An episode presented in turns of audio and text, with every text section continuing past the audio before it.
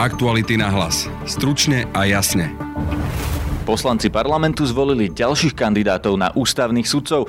Čo sú to za ľudia? Pre náš podcast ich komentoval Juraj Šeliga z protestov za slušné Slovensko, ktorý je tiež doktorant v oblasti ústavného práva. Vládna koalícia nie je schopná za 5 mesiacov zvoliť 18 kandidátov. Najvyššie postavený Slovák v Európskej únii, ktorý nie je politický nominant, Vladimír Šucha, hovorí, čo môže dokázať a aké kvality má mať europoslanec. By nemali byť schopní len kričať na Slovensku rôzne heslá a vymýšľať všelijaké klamstvá, ako že e, za posledný rok e, sa spálilo v Európskej únii tisíc kostolov. Ombudsmanku Máriu Patakijovú vidieť menej ako jej predchodkyňu Janu Dubovcovú aj ona sama priznáva, že má málo ľudí a vybavovanie podnetov občanov jej ide pomalšie. Ja by som veľmi rada povedala, že do troch mesiacov, ale tú lehotu málo kedy sa nám podarí dodržať. Počúvate podcast Aktuality na hlas, moje meno je Peter Hanák. Parlament zvolil troch nových kandidátov na ústavných sudcov. Keďže bolo treba zvoliť až desiatich, ďalšie kolo voľby bude už zajtra. Súčasný poradca na ústavnom súde Martin Vernarský dostal hlasy koalície aj opozície, keď získal 113 hlasov. V minulosti ho opakovane volili hlavne opoziční poslanci. Druhý zvolený kandidát je prokurátor Marek Tomašovič, ktorý dostal 91 hlasov. Tesne bol zvolený aj advokát Pavol Boroň. Na reakciu som sa pýtal právnika Juraja Šeligu z protestov za slušné Slovensko. Je to prejav veľkej neúcty a arogancie populistickej politiky a vôbec ukazuje to výborne to, v akej kondícii a v akom mentálnom nastavení je vládna koalícia. Pretože chcem to vysvetliť, že my sme vedeli všetci, že mandát sudcov ústavného súdu skončí vo februári. Mali sme na to 12 rokov sa pripraviť. Vládna koalícia nie je schopná za 5 mesiacov zvoliť 18 kandidátov. Majú možnosť navrhnúť aj cez vládu alebo ako poslanci kandidátov, ktorí sa im hodnotovo odborne zdajú vhodní. Nehovoriac o tom, že tie kritéria by mali byť jasné, odbornosť a morálka, ale môžu sa navrhnúť, koho chcú. Miesto toho stále nejaké zákulisné dohody, politikárčenie a sme v situácii, že nemáme kompletný ústavný súd to sa nedá ani dobre vysvetliť, že, že čo, sa, čo sa to vlastne deje. Prečo podľa vás to je tak, že nevedia nájsť tých ľudí, alebo, alebo nechcú, alebo, alebo prečo? Prečo podľa vás, ako si to vysvetľujete, že nie sú schopní zvoliť toľkých kandidátov vlastne už na toľký pokus? Viete, keby sme sa na to pozerali striktne odborne, naozaj odborne bez akéhokoľvek politického pohľadu, tak dnes tam bolo 24 kandidátov, z nich vieme úplne jednoducho vybrať 10, 2 veľmi dobrých sudcov, respektíve sudkyň ústavného súdu. Sú tam ľudia, právničky a právnici, ktorí celú svoju kariéru a doterajší život ukazujú, že by vedeli veľmi dobre zastávať pozíciu sudcu ústavného súdu. No ale potom evidentne vládna koalícia sa pozrela nejakým typom politického kritéria. Oni ten ústavný súd považujú za svoje léno. To znamená, že musia hľadať alebo sa snažiť hľadať kandidátov, ktorí im budú alebo poslušní, alebo ja neviem, niečo na nich, uh, sú im nejako zaviazaní, alebo neviem ani ako to nazvať. Nie, je, to, je to nepochopiteľné. Iná logika tam jednoducho neprichádza do úvahy. A čo hovoríte na tieto tri mená? Pavol Boroň, Martin Vernársky, Marek Tomášovič. Veď napríklad pán Vernársky kandidoval už aj v tých predchádzajúcich voľbách vo všetkých a tam dostal hlavne hlasy opozície. Myslíte, že on bude práve tým človekom, ktorý bude zaviazaný napríklad vládnej koalícii za to, že mu dala hlasy? Pozrite, to je veľmi férová otázka. Ja som chcel aj dodať, že akokoľvek to nie je úplne populárne, treba povedať, že vďaka Bohu za most, stranu most v tej vládnej koalícii, pretože predpokladám, že ona bola asi tá, ktorá tlačila aj na odbornosť. Presne pán Vernársky príklad toho, že keď chcú, vedia vybrať aj dobrého kandidáta, ale potom ja naozaj sa prieči logike, že prečo nie sú schopní vybrať všetkých desiatich kandidátov, ktorý by mohol dostať prezident a s nich by mohli menovať. Lebo tak, ako hovoríte, pán Bernársky dostal hlasy naprieč politickým spektrom.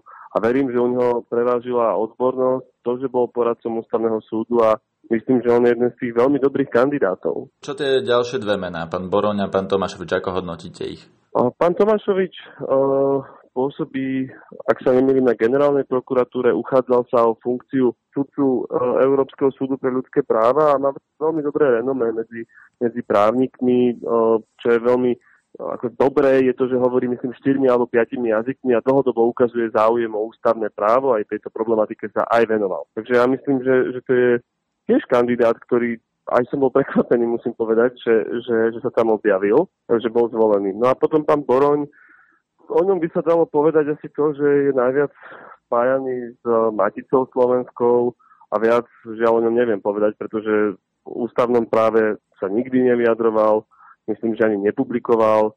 Jeho názory sú ťažko nejakým spôsobom dohľadateľné. Nepatril ani v tej odbornej verejnosti medzi kandidátov, ktorí by ako keby boli takými no nazvime to špicer kandidátmi, alebo keby mala odborná verejnosť voliť sudcov ústavného súdu, že by sa tam dostal.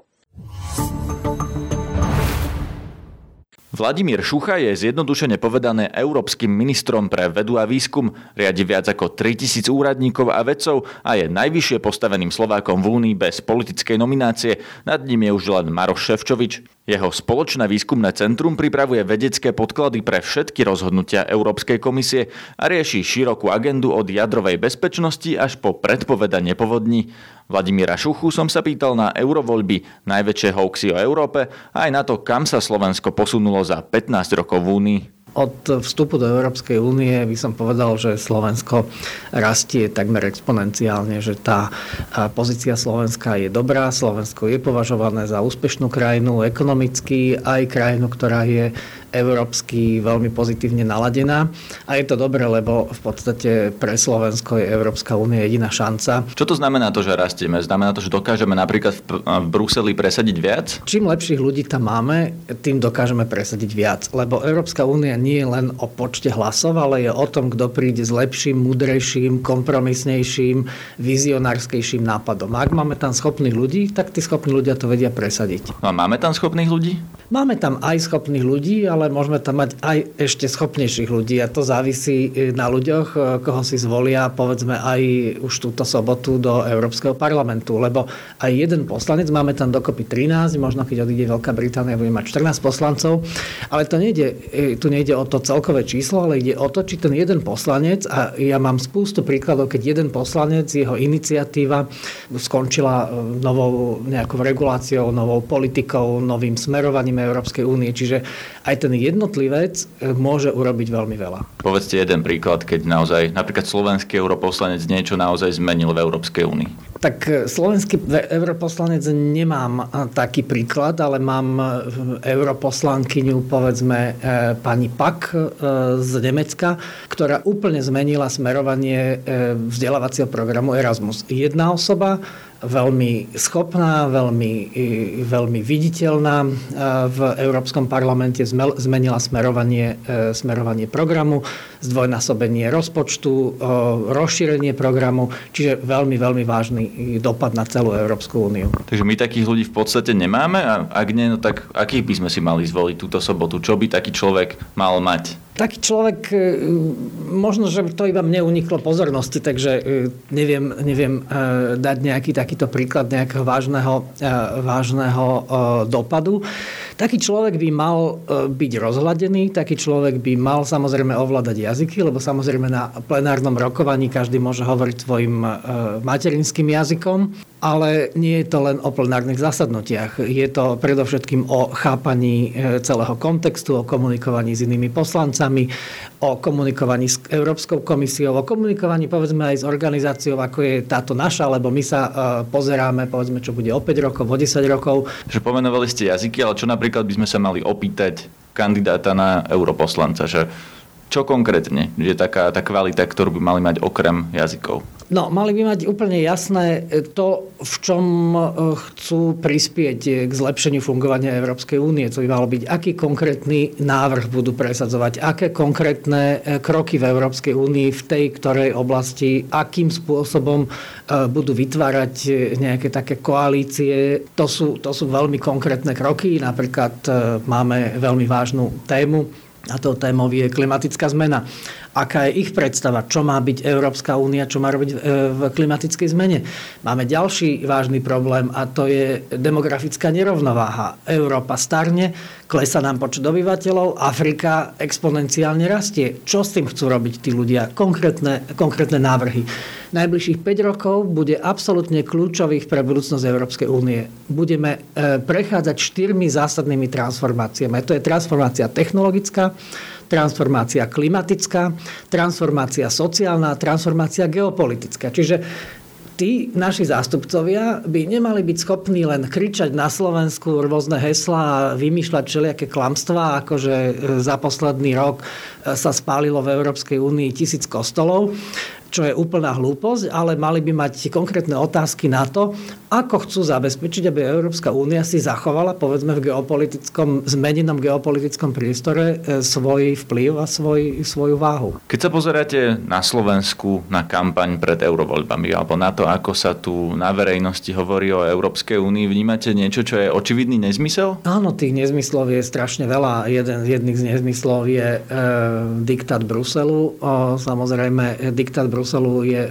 obyčajný hoax, obyčajný výmysel klamárov alebo ľudí, ktorí absolútne nerozumejú Európskej únii a potom by sa k nej nemali vyjadrovať. Prečo? Preto, lebo o všetky rozhodnutia Európskej únie sú robené e, buď poslancami Európskeho parlamentu, to je, by som povedal, taká dolná komora toho rozhodovania, alebo hornou komorou a tú hornú komoru predstavujú, a predstavujú ministri alebo premiéry jednotlivých krajín, ktorí ministri sa vždy stretnú a v tom Bruseli hlasujú o každom návrhu Európskej komisie. Takže ono je to také trošku zavádzajúce. Niekedy aj médiá hovoria, a Brusel rozhodol.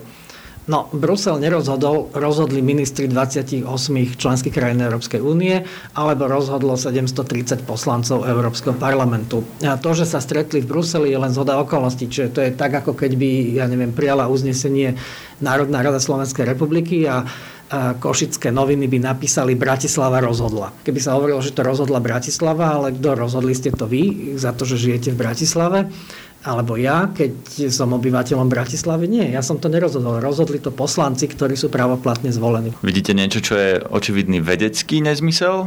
Nedá sa to povedať, že je to vedecký nezmysel, ale sú to veci, ktoré nie sú podložené faktami.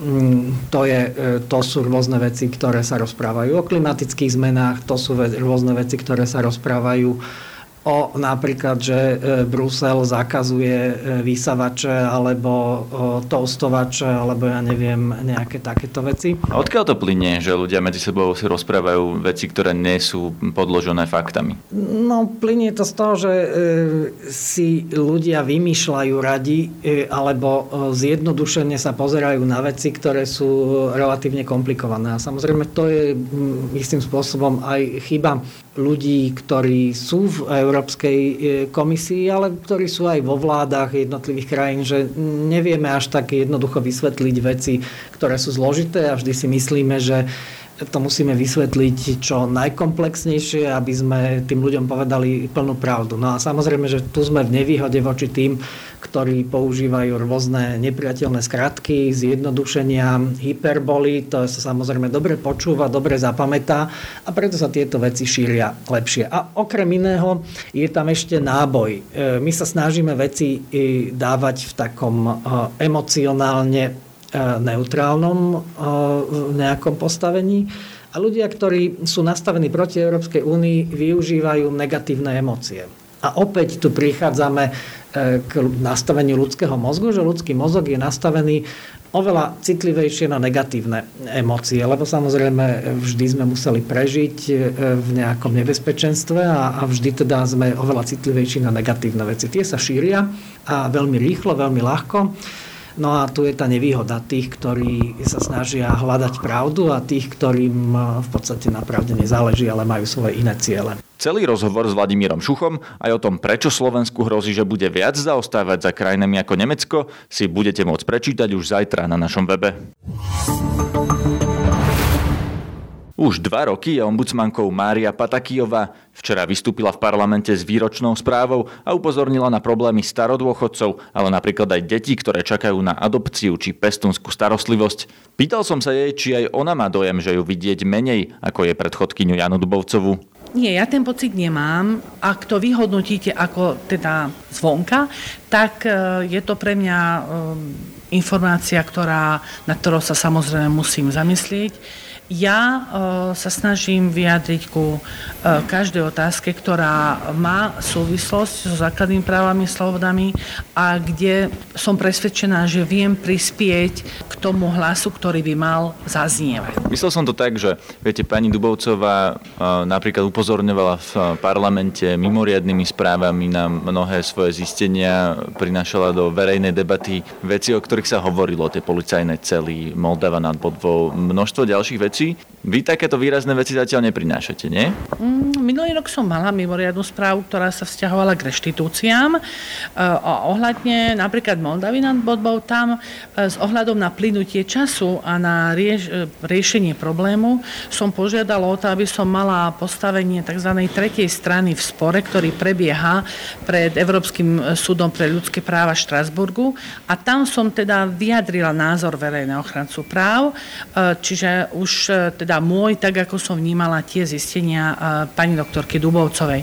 Čiže aj v tejto veci, áno, nebolo to na vnútroštátnom prostredí, ale bol to hlas, ktorý zaznieval v zahraničí. Vy ste teraz upozornili na niekoľko problémov listami. Predchádzajúca ombudsmanka pani Dubovcová často upozorňovala tými mimoriadnými správami, ktoré boli detailné, prepracované na konkrétnych e, príkladoch. Vnímate aj vy ten rozdiel medzi listom a takouto správou s konkrétnymi napríklad aj dôkazmi, lebo napríklad o tých celách policajných sme videli fotografie, dôkazy, že tak toto vyzerá. Ja e, sa snažím ten odkaz, ktorý bol e, spracovaný v mimoriadných správach, pokračovať v ňom spôsobom komunikácie e, s prezidiom policajného zboru. E, máme nového, no, staronového prezidenta, takže aj v tejto téme chcem s ním komunikovať tak, aby som ho vedela presvedčiť o tom, že má význam a je potrebné zmeniť príslušnú úpravu, ktorá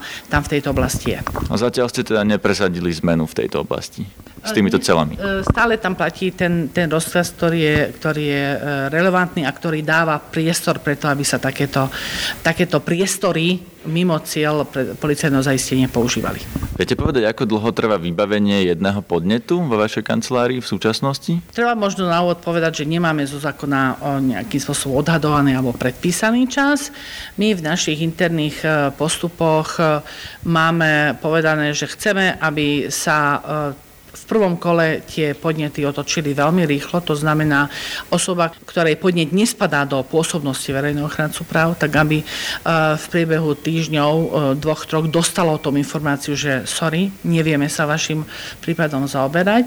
No a tie potom podnety, ktoré sú v pôsobnosti verejného ochrancu práv, tamto záleží od toho, s koľkými orgánmi verejnej správy musíme komunikovať, ako tieto orgány verejnej správy dávajú nám odpovede a podobne. Čiže tam e, predpokladám riešenia e, od troch mesiacov viac. Pani Dubovcová tam mala lehotu, pokiaľ viem, že do troch mesiacov by mal byť podnet vybavený. Vy teda hovoríte, že od troch mesiacov vyššie? Tá lehota, ktorá bola, bola odhadovaná, bola estimovaná. To znamená, že áno, ja by som veľmi rada povedala, že do troch mesiacov, ale sadom na e, komplexnosť a závažnosť podnetov, ktoré riešime, tú lehotu málo kedy sa nám podarí dodržať. Máte väčší rozpočet ako predchádzajúca ombudsmanka, ale zároveň máme informácie, že vám chýbajú ľudia. Podpisuje sa to na kvalite tej práce a možno aj na rozsahu práce, ktorú viete robiť, že máte málo právnikov? Áno, dostali sme navýšenie z hľadiska personálnych e, počtov e, v minulom roku. Rozhodnutím verejného ochrancu práv, čo sa premietlo aj do uznesenia vlády,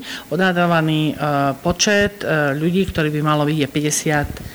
V súčasnosti máme aktuálne 36 ľudí v kancelárii, z toho 19 odborných pracovníkov na pozícii právnikov, ktorí sú v štátnej službe. Prepačte, ale prečo tak málo? Prečo je ten veľký rozdiel, že potrebujete viac ako 50, máte necelých 40? Čím to je? No to je otázka financovania. To, čo ste vypovedali, že máme viac peňazí, tak to bolo to dofinancovanie, ktoré sme minulý rok dostali na počet 44, ale e, zároveň e, je treba povedať, že e, podľa podmienok zákona o štátnej službe musíme realizovať vnútorné výberové konania, vonkajšie výberové konania a tým pádom sa nám nedarí v podstate doplňať ten stav, najmä tak rýchlo, ako by sme chceli a potrebovali. Či sa to odzrkadľuje na kvalite? Verím, že nie, ale samozrejme sa to odzrkadľuje na tej lehote, ktorú, počas ktorého ten podnet vybavujeme. Náš podcast môžete počúvať každý podvečer cez Spotify či ďalšie podcastové aplikácie. Všetky epizódy aj prepisy rozhovorov nájdete najrychlejšie cez facebookovú stránku podcasty Aktuality.sk. Zdraví vás, Peter Hanák. Aktuality na hlas. Stručne a jasne.